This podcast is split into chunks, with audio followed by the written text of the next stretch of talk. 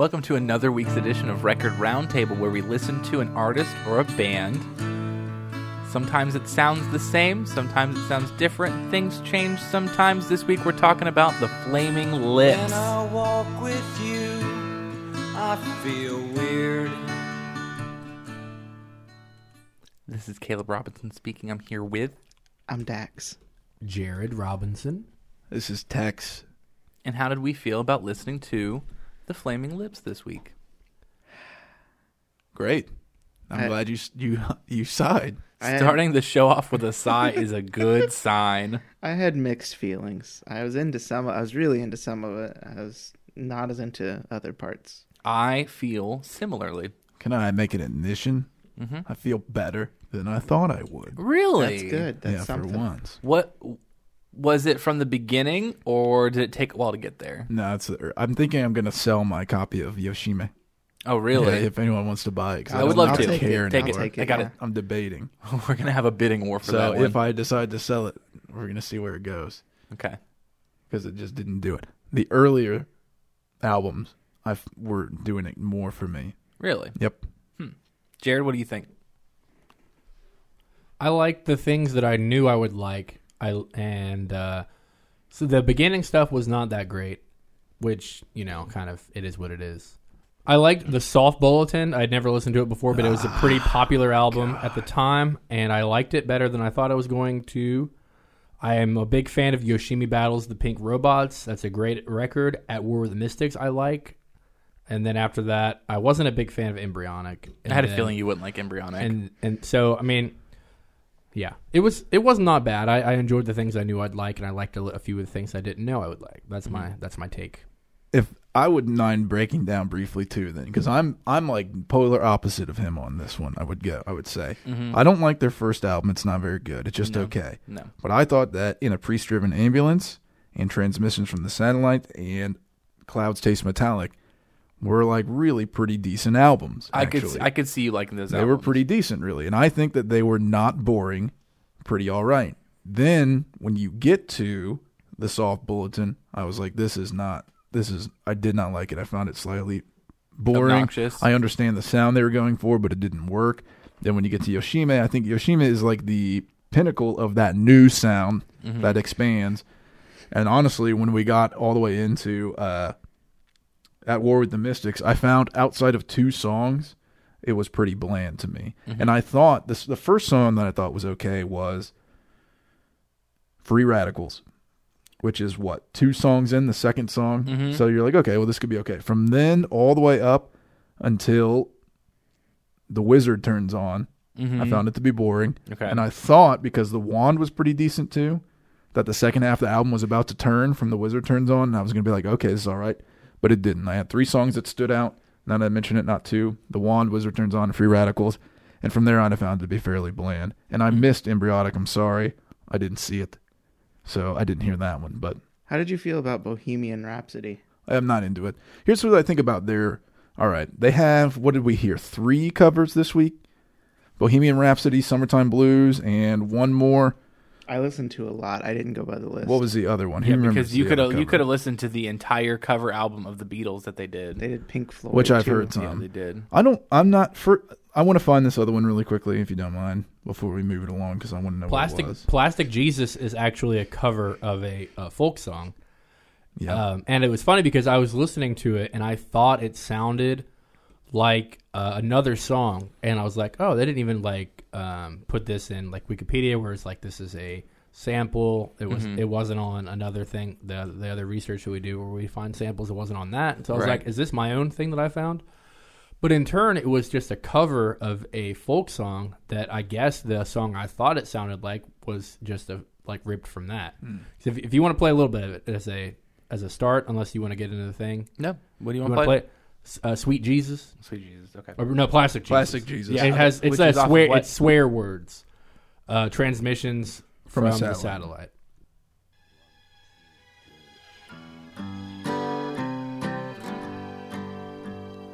I don't care if it rains or freezes, long as I got my plastic Jesus sitting on the dashboard of my car. Comes in colors, pink and pleasant, glows in the dark, 'cause it's iridescent. Take it with you when you travel far.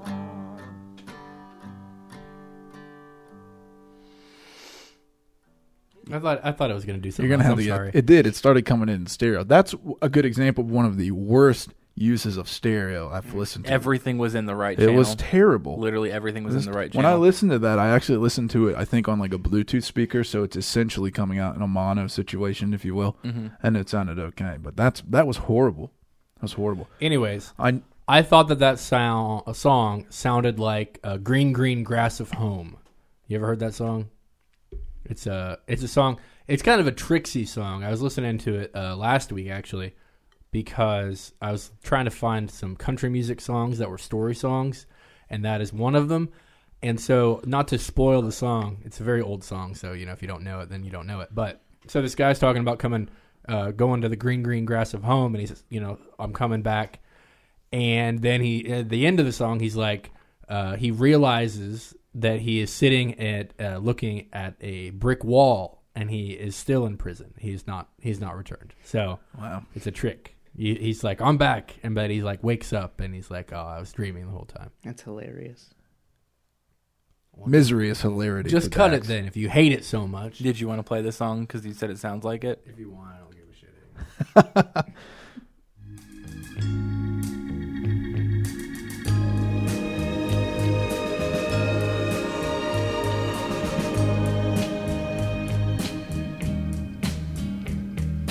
The old hometown looks the same as I step down from the train. And there to meet me is my mama and papa. I mean, it has the same rhythm, but other than that, I'm not sure. A similar rhythm indeed. thank you So So what? Good. we didn't finish this cover thing. That's where this whole thing started. Right.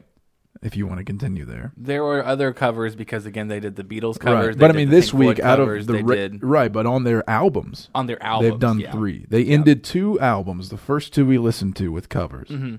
On the Fight Test EP, they also have "Can't Get You Out of My Head." There you go. Well, they ended the first album. Here it is, right? That's what it's titled, with "Summertime Blues." That's a cover. Which, and they did. It's just like a punk version of "Summertime." It wasn't good, Mm. really. I mean, it was okay. There's nothing wrong with the punk version of it, but it was fairly lack- lackluster. Mhm. Then they covered "It's a Wonderful World" by Louis Armstrong. Then they did the third cover that we talked about, Bohemian Rhapsody. Bohemian Rhapsody, and I listened to a port. I didn't even finish Bohemian Rhapsody because I was like, well, I when I saw it on the track listing, I'm like, well, I know what this is, and I just skipped through to see, and it's not really any different, and it's not even particularly spectacular.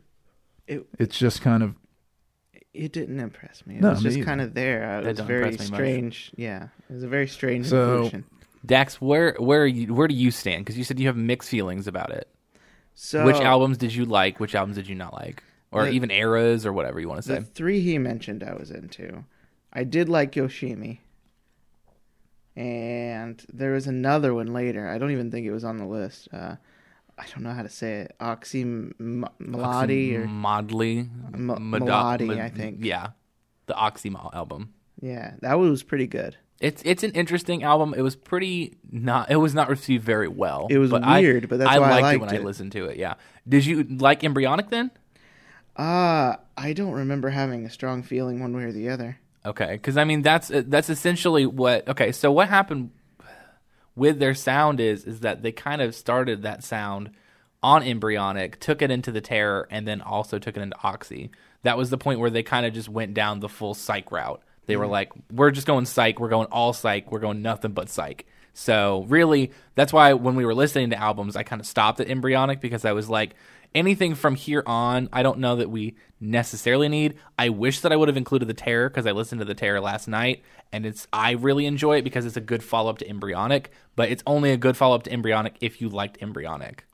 So Is is the terror the one that's about uh, if there was no love in the world? Is Yes. that right. Where he, That the is quote correct. where he's talking about like how life doesn't exist without love, but then you realize that even without love, we have to keep going on in this like worthless existence. Yep. Yeah, yeah, a very a very depressing album from somebody who sang songs like "Do You Realize?" Yeah, whatever. Well, that song, I hate that song. Yeah, I And know. I, oh, I think that album's pretty okay, but I, I I'm not sure if I like it or don't. But I don't like that song. I'm it's just hmm? over overdone. It's It- not that. That's bad, oh, really. are you speaking of their career? Jeez. The whole thing's overdone to me. The thing about Flaming Lips that I find is I don't. First off, I don't like Wayne personally. he sounds like anyway. a dick. Yeah, he did, and he and he like if you can put whatever you want to under artistic integrity, that doesn't mean it's good. You know, he produced Miley Cyrus and her Dead Pets and performed on it, and it sucked, hmm. and it's not good. And just because you're on it doesn't mean it's good. You know, he has other music that, so I just don't like him. So I'll get that out there, and I'll be done with that. I really am struggling with their disc- discography, the portions we listen to particularly, because I don't like the sound that they that they turned into on Soft Bulletin and up through. hmm I don't really like it that much. I like Yoshimi, okay, as I mentioned, but I don't think the sound is particularly interesting, especially compared to their earlier work. I really think those three albums in their earlier work is much more interesting, especially in the time.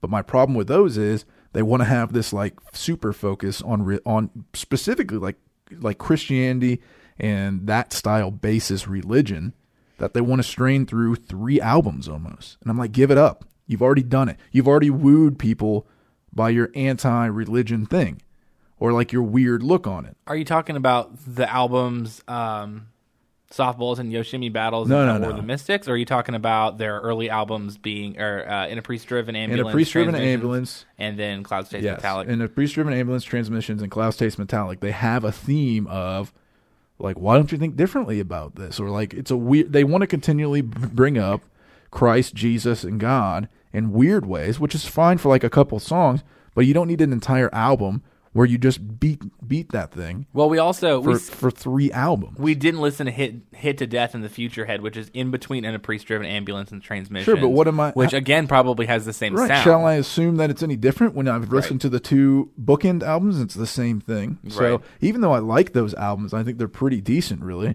and they stand out to me more than the rest of it. There's like still themes where I'm like, I get it. You can be done with it now. So I don't really know. I really, I mean, Dax has his pretentious bands that he's like Mm-hmm. aggravated with, and this is where I sit here. I think Yeah. and I don't like all of the dress up glitter face stuff. It's over the top, and he just wants to be weird. And like, and like, there's a thing about being weird because you are weird, and being weird because you want people to think you're weird, and you wanted to draw attention to yourself. That's how I feel with it. I disagree because I find that they okay. So from my perspective, I'm more on Jared's side of things by a mile. I found the first decade of their music to be bland and unimpressive. I was okay with Transmissions and Clouds Taste Metallic. Clouds Taste Metallic is actually an album that was not very well received at the time, but then started to have kind of a cult following like later in their lives. Well, right now it's kind of a thing where, for instance, Vinyl Me Please mm-hmm. did that album, Yes. so it's kind of like a weird, you know, standout of a time that people don't think about of, in terms of their career. But uh, when it comes down to it, I just think that most of that decade was just generic alternative rock that other people were doing, and they were doing the same thing.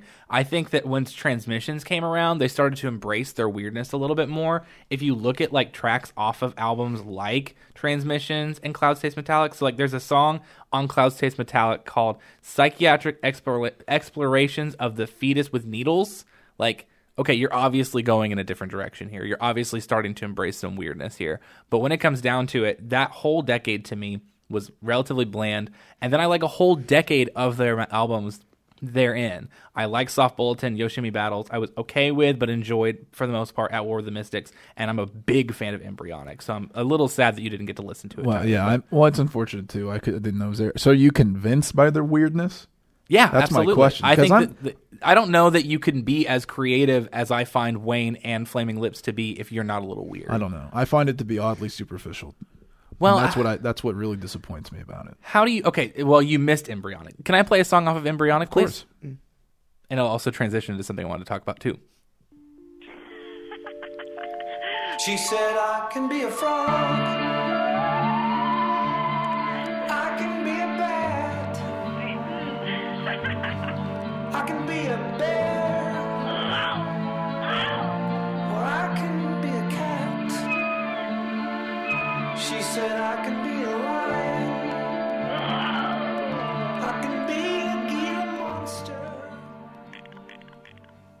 that was a song uh, off of Embryonic called "I Can Be a Frog," which was a song that they performed on Yo Gabba Gabba as titled "A Fairy Tale Song" Sounds similar, but I'll play just like a little bit of it. It's almost identical. It's a fairy tale song by the Flaming Lips. See if you can be a frog. Can you be a bat? Can you be a bear? Basically, the exact same song, just with a different title on Yo Gabba I like that one better. You like it better? I do too. Only because he's being he's being real silly with it. He's being real silly with it. But I don't know when you have stuff like that. Like I could, and that's really even like the worst example of a song off of that album. It's probably my favorite song just because of the Yo Gabba Gabba thing. But if you listen to Embryonic, it's really psychedelic. It's really really like bizarre sounding, and I don't see how you could make something that bizarre, but make something that sounds to me that good without being a little weird and being a little odd. So I, I'm I would say that I am sold. I think that it just took them a, de- a decade to figure out that this was something they wanted to sound It like. is kind of weird to think that what Yoshimi came out in 2002, right? I believe that's when it was. yes. And that they started music in eight was their first one was 84, 87, 86. 86. So you've got 16 years. You know, and most people I I think if you asked a lot of people they would be very familiar with Yoshimi over some other things. I don't know. Yeah. That's my experience. I'm not you know, if I talk to people that I know that listen to them, that's probably where they would settle. Yes. and it's like you've got 16 years of of, of whatever i mean whatever you want to call it and that's when people are noticing you hmm so i don't know i don't know what that's a testament to because i really i guess you could it's just kind of weird to think about. And swans is kind of the same way now that we think about it right? Because they have some albums that are real you know their first stuff was more brutal in terms of like the way it felt. And then by the time you get to a mellow out thing that people are more familiar with quote unquote people are more familiar with Yeah. it's a little bit later in their career so it's kind of weird to see someone who took so long to get to something that people care more about if you will Yeah. Well, I mean, they because there are things obviously from their music. So there's a timeline. There's a pretty distinct timeline. So you have here it is. Oh my God, telepathic surgery, and even in a priest-driven ambulance that were all on independent labels, and then they got picked up by Warner Brothers, and that was when Hit to Death and the Future Head came out was through Warner Brothers, and then they had the hit off of Transmissions, which was what we should talk about is She Don't Use Jelly. Is that anybody's favorite song? That's a good song Nobody? Okay, No, just checking. good. Just checking. It was a big. does she use? It was a big hit. Uh, well, should we listen? Should we listen to it? Go ahead. Go ahead. Thinks a ghost. She'll make you breakfast. She'll make you toast. But she don't use butter. And she don't use cheese. She don't use jelly or any of these. She uses.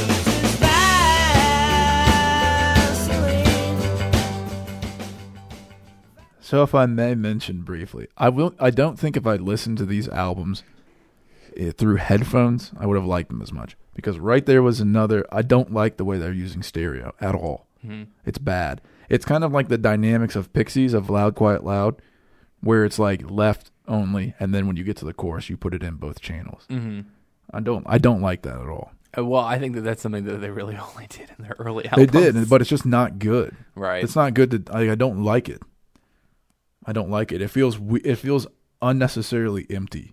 Yeah. and maybe that's what they wanted, which is fine. Uh, but it doesn't. That doesn't suit me. Right. But yeah, you have that hit off of transmissions, and then a lot of people expected Clouds Taste Metallic to have more of like a a big mainstream blow up, and then it didn't. And then you started to get more of like you know their popularity started to have more mainstream success from Soft Bulletin on. So that's kind of the timeline of their albums, essentially. So I'll be the outlier here. It's fine. Jared, What you did not like Embryonic at all. Then It was just kind of a thing. Um, I don't know. It was just the tail end of what I listened to, and it wasn't as good as the stuff that I liked yeah, of those. You know, so I I don't know. It was just kind of background noise for me. When you think Yeah. of Flaming Lips, what do you think of? I don't know, probably Yoshimi, that that song specifically, and then um, when I think like probably the th- the first thing that comes to mind is Yoshimi and the Yeah Yeah Yeah song, which are two songs that I like a lot. Um, and then I like when I think more about them, I then remember that they have "She Don't Use Jelly," Yeah. which is one of like. It's the first song that I ever heard by them, and I didn't know Same. who they were. correct. Like, it's just a fun, weird, like comedy rock song kind of mm-hmm. thing, you mm-hmm. know. And it's like if you, there, it, they could have been the presidents of the United States of America, where they mm-hmm. only had uh, Lump and also Peaches, but not, but mostly Lump, or other bands that literally just had one weird rock song in the '90s Yeah. but then they continued to be weird and weird and weird. And then we have what they are right now which i think that i i, will agree with caleb uh, in that i don't think that their strangeness is not genuine i think that they have been like pushing the boundaries in their entire careers of strangeness and now they're to the point where they're at right now where they're Yeah. like and I mean, like, and putting out re- records with Miley Cyrus, putting out complete cover album or like a, I guess a cover album of Sergeant Pepper's Lonely Hearts Club Band and uh, Pink Floyd. Uh, what was what was the one they did? The Wall, Dark Side of the Moon. Dark Side of the Yeah, Moon. Of the yeah. So like I, I think that it's just kind of been slowly building, and they've always been. I mean, not the first record wasn't that strange. There's a few songs on it that were strange, and this is kind of the thing that I was thinking about was that they could have listening to the first two albums. They were just a a, a an alternative rock band. You know, like they weren't really that special. They just kind of sounded like the replacements, but not as good. And they probably could have had a minor, like moderately successful career being that band Yeah. with those that sound. But it wasn't until 1989 on um, uh, telepathic surgery. Um, Chrome plated suicide was the song. The album was telepathic surgery that he started doing the the higher pitched, strained voice that he does now. hmm Which I prefer quite a bit. Oh, yeah, yeah, I mean, other he just kind of sounds like another like another voice. Uh, prior to that, like it, it's not that special, Yeah. but and I don't really think it sounds that good, but it is unique hmm and it makes sense for their their career, their mm-hmm. history, and their like the way that they were able to build what they've built thus far in their career. And I also, again, I think that their creativity speaks to their weirdness in a lot of ways. And so I don't think, I mean, maybe they're just so creative that they know, or, and so inventive that they know, like, well, if we're really weird, then it'll work. But if you take other, ex- like, things that we didn't even really listen to, if you take some of the examples from their career, so ex- an example is their 97 album, Zaireeka. Uh, it's a really interesting concept. Have you heard about it, Tyler? Uh, not really. No. Okay, so that album specifically is a four CD album, and the way that they expect you to, or to really appreciate the album, is to listen to all four CDs at the same time. There are mixes on YouTube. Are like, there? Together, yeah. Have you listened to it? I didn't. Can we? We can try it. That should do it. That I'll admit that that's an interesting concept. I saw it. I was going to listen to it. I forgot. I'm sorry. A quote a quote that he had is uh, if someone was to ask me what instrument do I play, I would say the recording studio. I saw That's that, what yeah. Mo- that's what uh, Wayne Coyne said. Right. And that's and that's why I don't like him. Just like I wonder if it's not, you know, I understand. For instance, this four CDs at once thing. I li- I think that's pretty cool. I think that's interesting, and I like that. But I wonder if I'm not kind of just over your weirdness. You know what I'm saying? Because I feel, for me, I think part of the purpose of of let's just say art as a generality, right? So music is art. What we think of as visual art, physical art. It, you know, you could even have like an alternate reality situation that is mm-hmm. an art installation, right? So art can be many things, and I think like part of what makes it important and you and like in, you know what really is most interesting to me, and this is where I maybe differ from you is. I like that you're it's weird and you can put weirdness in it Yeah. but it's about how you make that weirdness oddly accessible to people. That's really most interesting to me. Like, how have you taken how weird you are and how weird what you do is and made it accessible? which is kind of like that's to me that's like part of what the creative thing is. It's not super creative to just be weird because that's actually relatively easy when you abstract it down. Sure. But what's not easy is taking something that is actually really weird and making people think that it's semi-normal. And that's what I think is particularly interesting in terms of this stuff. And that's kind of why I'm like, I don't know. I don't know how disingenuous your weirdness is because I don't know if I can place it quite right, I guess, right? Yeah. And the earlier stuff to me seems to make more sense. Like I want to be weird within the realm of something that make, that is existing.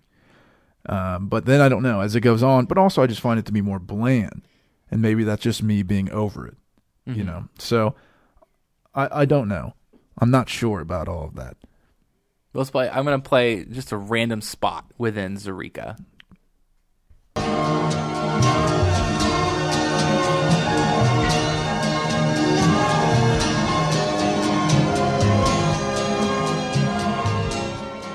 It just Maybe sounds like you're playing four things at once. I That's know, what, yeah, but maybe the big the- deal, maybe the the- big deal.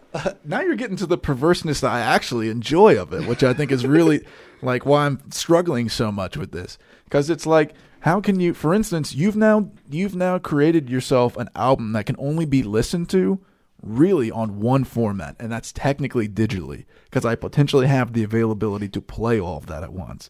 If You're I have CD, buy four I've got to have four. CD players, yeah, or four turntables, or all you know. So now you've like limited your market for the sake of something, which I think is particularly interesting, and you've created something that's particularly interesting.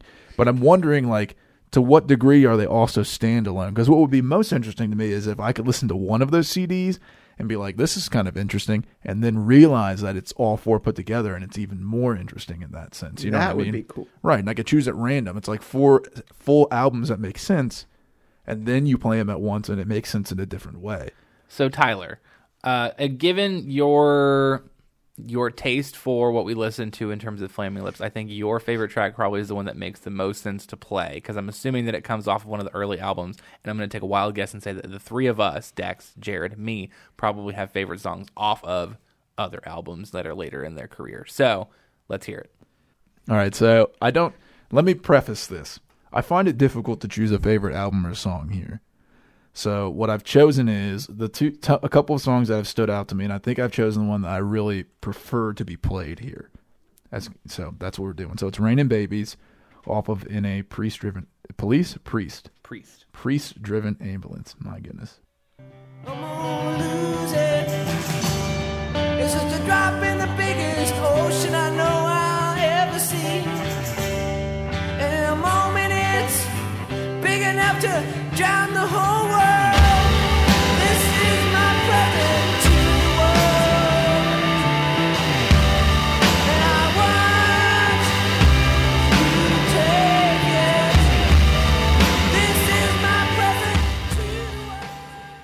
That more suits my sensibilities of weirdness than the rest of it, really. I just don't find it that weird.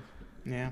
Uh, what? So, what year are we looking at here? Uh, in a priest-driven ambulance came out 80 in 80 no no 90 Ninety. Yeah, So. 90. I don't, I don't know, man. It's pretty weird. It's fairly. I find it to be weird for that era. It's booming in a way that I'm not familiar with. Mhm. Um, it's kind of like a layover from some booming '80s drums. That's just whatever, and it's fairly. I find it to be fairly layered uh, in a way that's a little bit different. So I don't know. It stood out to me in a different way. Although I do hate that he says this is his present to the world because he, you know, it just feeds his ego when I like that song. But I'm not sure. So you don't know which one you have as your favorite album? Not sure. I'm not sure. Probably, you know, I actually already knew that Cloud Taste Metallic was kind of like a cult classic situation. Right. So coming into it, I was expecting more than I received. I don't think it was bad, but it just didn't blow me away. Right. But I really probably think the transmissions might be closest to one I most enjoyed. Mm-hmm. I probably I would have to state it that way. Okay. I don't know that I have a favorite, but I did tell myself when I heard those three, I go, okay, well, here's the deal. Thus far, I like this sound more Mm-hmm. than their than what I think of when I think of because when I think of them, I do think of Yoshimi. So Yeah. I like this sound a little bit more. I think when it comes to Yoshimi, if I'm not that impressed on the next listen, I'm gonna have to seriously think about this and figure it out. Yeah. And I and I think it was pretty good, but I wasn't as impressed as I normally was. So I would have to probably say transmissions would be the closest to my favorite, but I don't I don't think I could choose one. I'm just not particularly interested enough. Now, if I listen to I like Uh, I like. what are we talking about? Psych. I like Psych, Mhm. and I think that that's fun.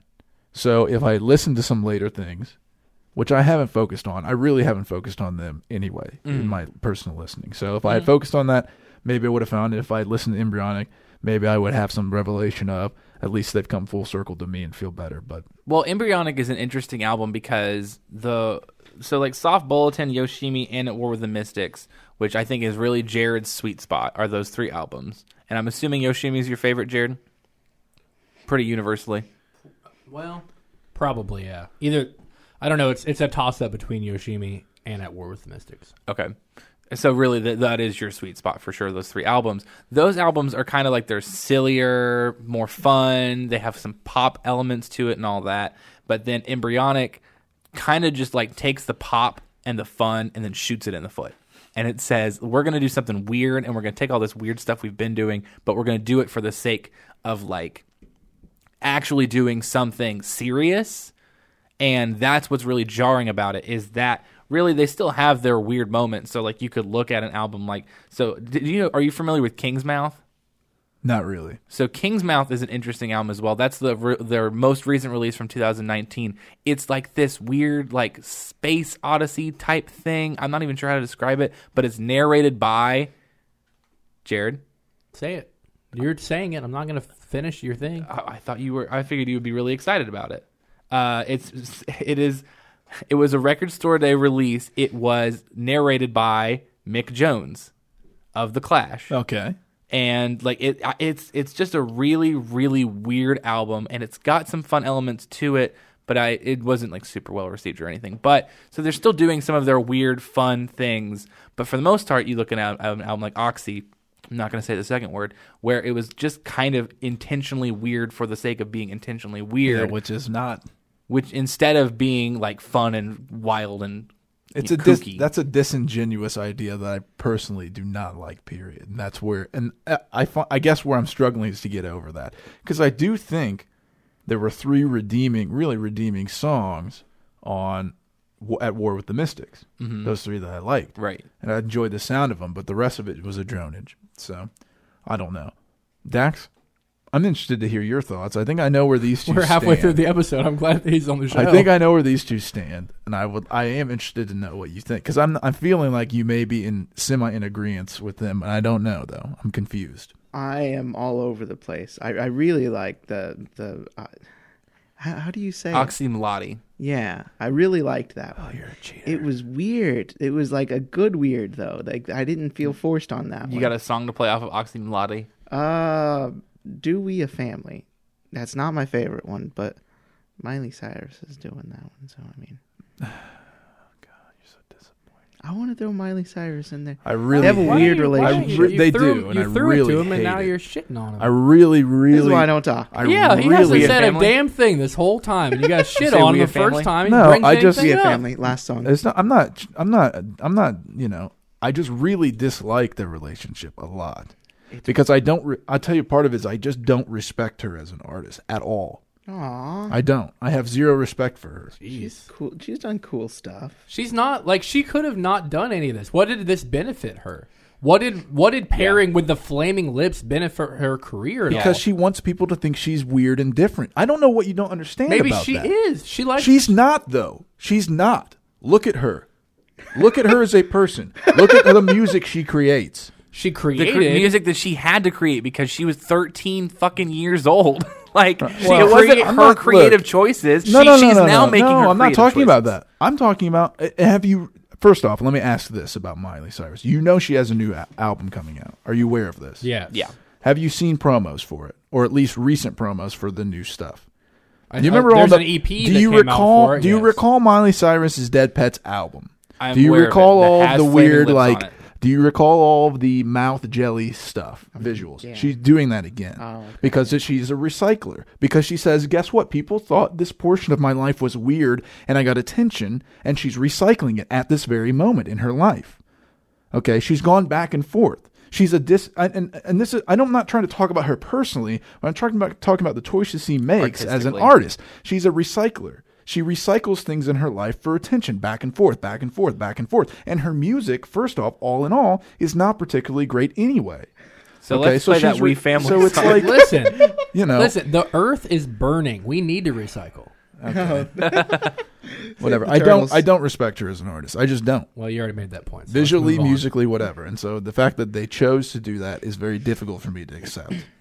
We a Family off of Oczy Mlody.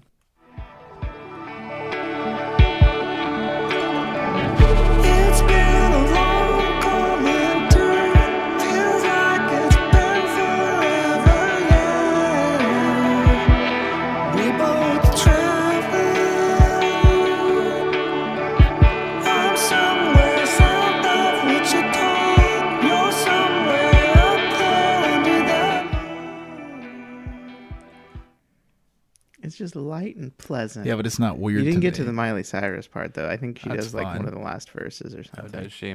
She was Yeah. also. Did you? Okay, so I have some questions about uh, since we're talking about Miley and we're talking about Flaming Lips. Did you guys look at how all of like the the collaborations that they have done? So like the artists that were on. Um, if you look at the album that they did, the Beatles songs, there's a ton of artists that they had on that album. Uh, they had My Morning Jacket. They had Miley Cyrus, of course. They had Dr. Dog. And then they had some really odd people that I'm not familiar with. They had Across, Moby. they have Moby. Biz Moby. Markie and Kesha together. Yep. Did you read that Erykah Badu stuff? Oh, we, I, I want to talk about that too because they had the album. So uh, they have the album, The Flaming Lips and Heady Fwends. Yes. Which, if you look at that album, they have. Let me see if I can find it really quick because there's a different. On Flame. Maynard James Keenan is on it. He does "Being for the Benefit of Mr. Kite," former Record Roundtable alum Tool. Yes. Uh, so there people on Heady Fwends. We have Tame Impala, Jim James of My Morning, Morning Jacket, Jacket. Nick Cave, Yoko Ono, Erykah Badu. They have the song that Jared mentioned, the Kesha Biz Markie song. It, it's just a, a a very interesting slew of artists, and also it's, it was 2012, so they had Tame Impala on there pretty early oh, because Tame Oh, that's Impala was not like super famous at 2012. I think that was kind of when they were starting to pick up momentum. When did Lonerism come out? That was what I was just wondering. Lonerism, I think, came out in 2000, 2012. That's what I thought. Yeah, so that was like right when they started to build some momentum. I'd like to talk about Tame Impala more at some point, but Jared, go. in 2012 that on that album, track number 10, is David Bowie dying? The answer, 2019, is yes. Oh, yikes, yikes! He is dead. Yeah, he, he is in, indeed. Thank you. Thank you They for reminding knew. us. They knew in 2012. I'm sure. They, I bet they did. I. I, I what, what do you mean? They knew he was gonna die. They're at war with the Mystics. After Well- they after the war with the Mystics, they found information. Did they say anything about Kanye West replacing him? I, we need to move on. So Um, that Erykah Badu you thing. guys. Did you Yes, read the Erykah- controversy that was around that? No, go ahead. They they made a music video together. It was Erykah Badu naked in a bathtub while they sang around her and like poured jizz on her. That's a real thing. Uh, so they made this. Quite weird. They were gonna It's like a little weird. they put it out without showing her like a, a, an edit. They just put it out like a rough edit, Yeah. and it was way more pornographic than she signed up to. And she took it down. She like reported it, and she was like, "You guys are fucked up." Uh, what's the singer Wayne something? Wayne Coyne. You're you. She's Wayne. You're an asshole. Went off on him on Oh, Twitter. tell us something we didn't know. Yeah, I was so gonna say like you you and Erykah Badu have something in common. it was this big old thing, and then they ended up replacing her. They redid that music video with uh, Amanda Palmer. Huh. Yeah, it was a big Really? old controversy for His a little bit. His name is Robert Palmer. Don't forget. Jared. I was thinking that this was. Isn't there a Beatles song? There's a whole About- Beatles album. No, no, no, no. The, the first time ever. Isn't that a Beatles like some kind of reference to a Beatles song? What? The first time ever I saw your face. Yeah, isn't that a thing with the Beatles? What What is is it? I thought it was a Beatles song. First Did you time I ever Google saw it? No, I didn't Google it. But Well, I you was should. asking a question. I don't think know. You It should Yeah, I'm might not be sure. a cover. I don't think it's I don't think it's a I don't cover, think but I it's think it's a Beatles. line from one of their songs. Could be. I Maybe. mean, it's a fairly generic phrase, quite honestly. Way to go, Wayne. Hmm.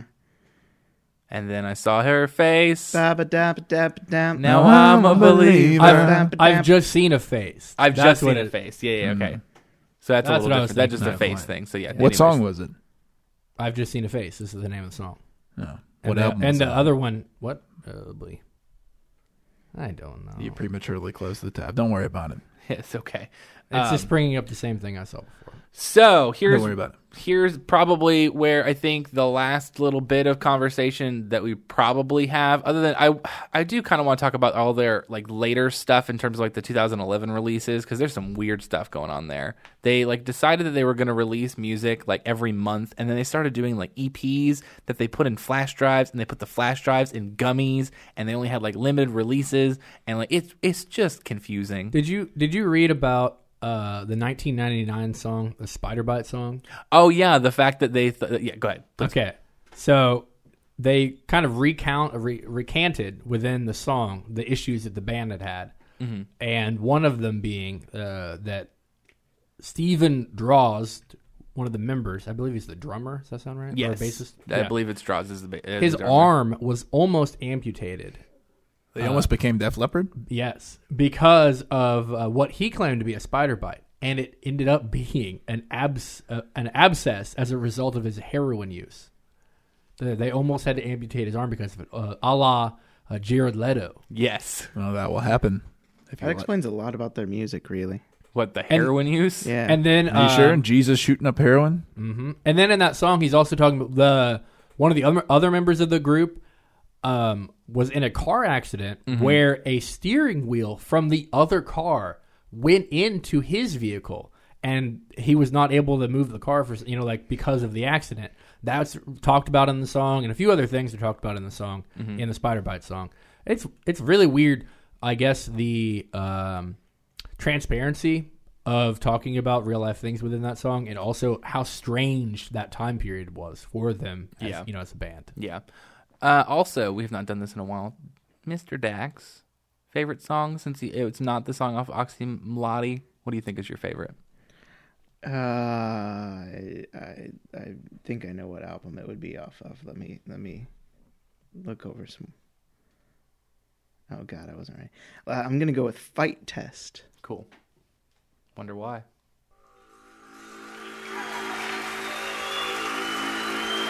I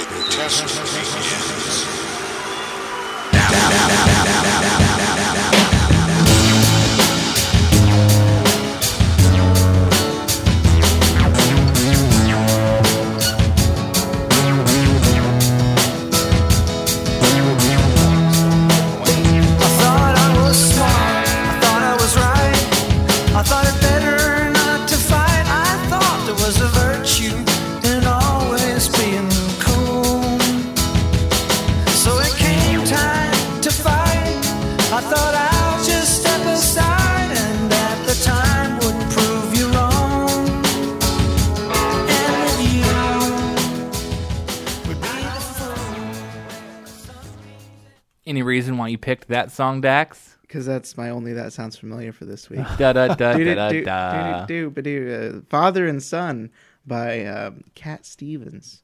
What's his name now? He changed it. Yusuf.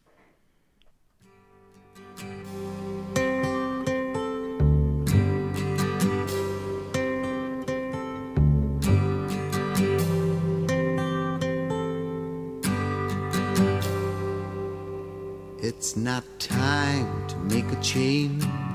Just relax, take it easy. You're still young, that's your fault. There's so much you have to know. Find a girl, settle down. I heard a judge agreed with you. What? He heard a judge agreed with you. Yeah. Oh yeah, there was a whole lawsuit, and they had to give uh, was it seventy five percent of their earnings from that song to Cat Stevens. Shame, I suppose. Shame. They deserved it. I think that song's. I think it's a good song. I like that. I think that album's decent. I think that brings up an interesting point of a shift in their sound, though. They really focus more on effects at that point, Mm-hmm. and especially on bass. Mm-hmm. They put weird stuff in there, I guess. Right, some flange. They like a lot of fuzz in that period too Mm-hmm. on the bass, which is pretty, and it's a lot more prominent than it might normally be. And then I'll go to Jared with his, and then I'm gonna kind of throw to you for a while because I know that this is something you wanted to talk about. So I'm kind of transitioning to Mr. Jared. Jared, favorite song? Go. I am torn, but I think, man, I think I'm gonna pick Yoshimi Battles of the Pink Robot. Part one. Uh, yeah, I, it was tough because there I like a lot of the things, but I think that that one is the one that I enjoy the most from that time, I- the time period that we've listened to thus far. Yeah, I figured that that's what you're gonna pick, and yeah, good choice though, for sure. Her name is Yoshimi.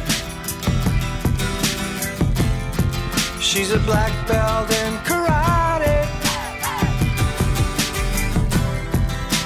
Working for the city. She has to discipline her body. Cause she knows that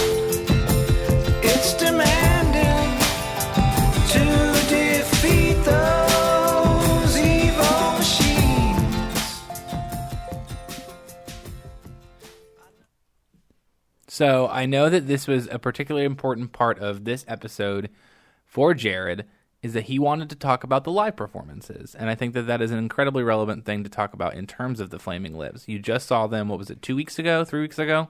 Oh yeah, something like that. And that was the second time that you've seen them. I saw them with you the first time when they were touring with Mac DeMarco. Yes, Mac DeMarco was touring with them. Yeah, As to- yes. yeah, they were the headliners. To specify, yes, that's important.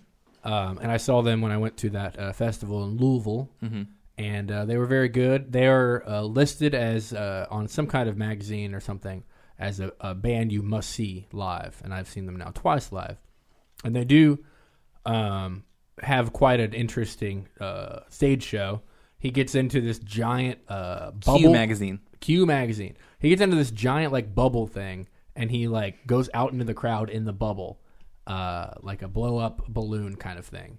And he's like, you, they're push, pushing him, and he's inside of it. And then uh, during that song, uh, Yoshimi battles the pink robot. They have a giant blow up, uh, kind of like one of those car dealership things uh, that they have, and the robot comes, you know, comes up, and uh, so then at the end of the performance, they attack the robot, and then the air comes out, and he falls, and he is defeated. So they're So- the Aquabats. Uh, similar, yeah. I, I think that and probably also Yo Gabba Gabba Yeah, sure. alumni. I think that probably the, good. the Aquabats uh, took their you know stuff from uh, or were influenced, I should say, by Yes. the Flaming Lips. But I did bring this point up to Caleb uh, in the question of at what point and how does it work where they kind of think about incorporating songs into their live performance. Like, are they writing a song with the intention of how it's going to be live, or is it afterwards that they kind of go about it? But I feel like you know, like with their later albums, that like especially with Yoshimi and uh, some of the other stuff, like that they kind of have something in mind for what they're going to do live with it, which is fine. You know, like um, the the song on one of the records, uh, something about the race. What is that song called? Something about race. Yeah, that would be Race for the Prize off of the Soft Bulletin. Yes. They I did not know like I didn't know that song listening to it other than the fact that I knew I had seen it live. Mm-hmm. And it's different. Like the way that they do it live is different as well than from the record. Um but I don't know. It's it's interesting because you're when I'm listening to stuff that, you know, I hadn't been familiar with and I'm like, "Oh yeah, I know this song because I saw it, you know, live and in concert and stuff." So I would recommend going to see them live. That's it was my it was a good show live. I I particularly remember both Mac DeMarco and Flaming Lips putting on a really good performance. And especially when I saw them in Louisville because they played everything I wanted to hear. You know, like it's Yeah. not like a long. The fans are here to see this specific band. It's a festival, so like they're gonna play. Uh, she don't use jelly, of course, and Yoshimi, and Do You Realize? And they did a cover of Daniel Johnston, "True Love Will Find You in the End," because he had just passed away, uh, like a week before that, and so that was that was a very nice uh, homage to him as well. So that was a good show. Good show indeed. I think they'd be fun to see live, even though I don't. I'm not that into it. Just like You don't like them? I couldn't have. Uh, All right. See, this is why I'm done talking to you. Was it You the push Flaming and you Lips? push and you push. Wa- Was it them that Miley Cyrus was going to go on tour and do naked shows with, where like the audience came in naked? Oh my! I don't know. Is I've that never heard thing? of that. Oh, I saw it on some sort of like BuzzFeed thing. I think. Huh. Hold on, I got it. Did you read that in 2009? Uh, it was announced that "Do You Realize" was going to be the official Oklahoma song of. Oklahoma, Yes. but it was not put into place due to this, this crazy uh, polit- uh, political thing. Like Yeah. one of the people in whatever representative was like, "I don't like the way that they, you know, like their previous songs uh, over the course of their career, they had some things that were, you know, like." I don't know, anti-religious, or I don't even know what the, they were claiming that was like why they should they don't deserve it or whatever. Mm-hmm. But then somebody else came in and were like, they are, you know, they they pay homage to Oklahoma. They appreciate the state, and they've done a lot for you know the state's music, music in and of itself. You know, they're influential, what have you. And that state representative person was like, we're going to put this thing through, and then like it didn't even happen. So it's not even really the state song. But Yeah. they announced that it was going to be. So they won a poll actually. They won. I believe I, what what I read was uh, 49 or 51 percent, something like that, out of all of the, the songs that were, you know, so they won by a, a, a landslide, if you will. Yeah. Fleetwood Mac. Go. Can I can I just read the title of this Rolling Stone article? Yes. Miley Cyrus, Flaming Lips plan naked concert. Musicians, audience to be stripped bare, covered with, quote, white stuff that looks like milk. For milky, milky milk.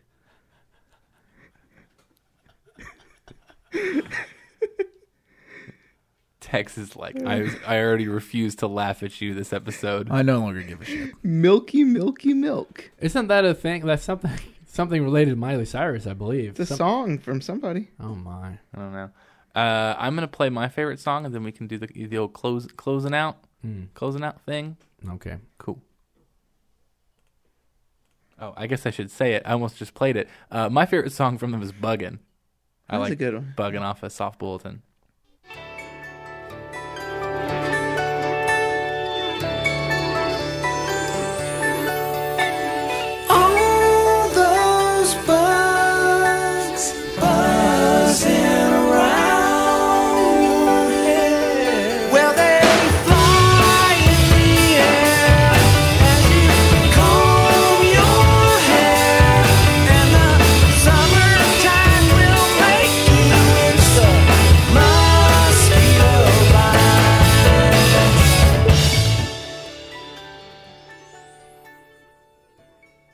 So, does anybody have any big closing thoughts on the old "Flamin' Lips"? So they have a song on "It Overtakes Me," an EP called "Time Travel." Yes, with two exclamation points. Mm-hmm. That features Stephen Burns, also known as Steve from Blue's Clues. That's pretty cool.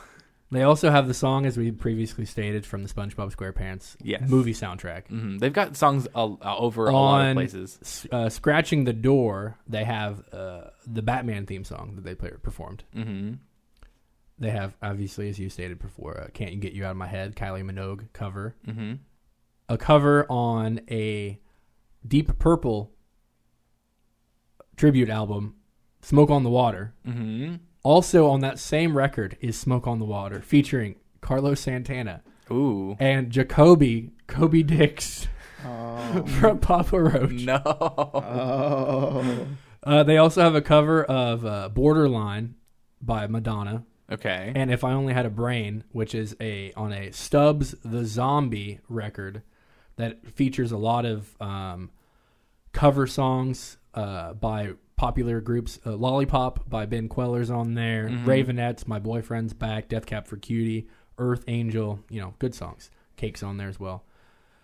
And uh, they also have a world record yes, they do. uh, broken by uh, previously the record holder was Mr. Jay Z himself. They had the most concerts within a 24 hour period of time, eight. Uh, they traveled to many different cities. They had to perform at least a 15 minute set, and um, they did it within that 24. They had 20 minutes to spare, according to what I read. So Yeah. that's pretty pretty good. And uh, last but not least, they are featured on the song "The Good Times Are Killing Me" by our very first group on Record Roundtable, Modest Mouse. Modest Mouse. They did the instrumentation for that song at the very beginning. Did not know that. Yep. That's pretty cool. Well, Jared had a lot of closing thoughts. Dex, Tyler, Ah, no. I think I think we got a pretty good idea of where everybody stands on Yeah. Flaming Lips this week. So I enjoyed this week. I thought it was pretty good. I well, I didn't. Here's okay. So this is my closing thought on them. I thought I was gonna hate it. I thought like the first because I got through the first couple albums and I was just like, I don't think I'm gonna like listen to the Flaming Lips this week. And then when I finally got to Soft Bulletin, I was like, all right, all right. I think I'm gonna feel a little bit better because Soft Bulletin and Embryonic are probably my two favorite Flaming Lips albums. Well, when so- you put out the list at the beginning of this year of the groups that we were doing, I was mm-hmm. not looking forward in any way to doing the Flaming Lips because I found their music to be like I knew I liked two albums and I knew I liked one other song, and then I was like, this. The rest of it is just going to be weird garbage. Mm-hmm. speaking of another song, I have a closing thought. Continue. Okay. It wasn't until I saw them in Louisville that I was like, all right, after seeing them live, seeing all the hits, and they're like, I was excited because their keyboardist was having a lot of fun up there. He used a talk box, which is great. I love that thing. if they use a talk box on yeah yeah yeah hmm And the other thing is, is it's it's a, a strange use of a talk box because he's got this weird like tube thing that he also uses. It's very strange, like a feeding tube. If That's you how the talk box works. really. Yes. That's where the sound Oh. comes from. yeah, Oh the my tube goes in your mouth. Yeah. That's why it's called a talk box. Oh, goober. I am yes. You you just assume that you just hold a box I thought he up was. to your face. I thought and he it was just makes the sick. sound. I thought he needed a feeding tube. I didn't know. Oh my No. god! That's how it. Ta- that is how the talk box works. Well, I've seen Bon Jovi live, and I didn't see that part, but I was probably too far away. Yeah, you're probably fr- too far So- away. well, maybe it was an auto. talk Heaven box. isn't too far away, but um, but yeah, it was. I after listening to or seeing them live again, I told Caleb, I was like, we should do Flaming Lips this week, just because I was like, I'm in the mood for it. I know it's on the list, so we might as well do it while I'm in the mood. Mm-hmm. And Because our show is based off of what Jared's mood is. yes, If Jared isn't in the mood for a band, we don't do that band. yes. And when Jared is, I have a mood, mood band, meter on in the house, and anytime I, if I flip it to whatever artist we want to do, and they're like, "Well, I guess I know what we're doing next week." Yep, Sometimes uh, it's uh, set to a sex thing, and my grandma gets disappointed. But it happens sometimes. But yeah, I, I and, and if we ever, God forbid, we ever pick an artist that Jared is not excited about, because then we got to shit on it for the entire time. Swans. I didn't shit on it the whole Swans. time. Swans. I did not go back and listen. I did not shit on it the entire time. you shit on it most of the time. You still shit on it to this day. You shit on it yesterday. If you go back and listen, you know I brought up the Tasmanian Devil on that episode, and I love the Tasmanian Devil. That's true. Okay. Any other closing thoughts? You said you had one. Yes. Yeah, can we, can we listen to another song? Yeah. Just a little bit. Thank you, Jack White. Oh, Parentheses oh, yes. for the fiber optic Jesus that you gave me. In parentheses. Yep. Thank you, Jack White, for the fiber optic Jesus that you gave me.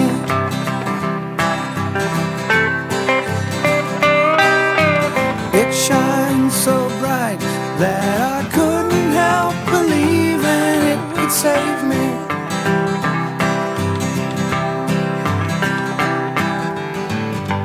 When I finally got it home.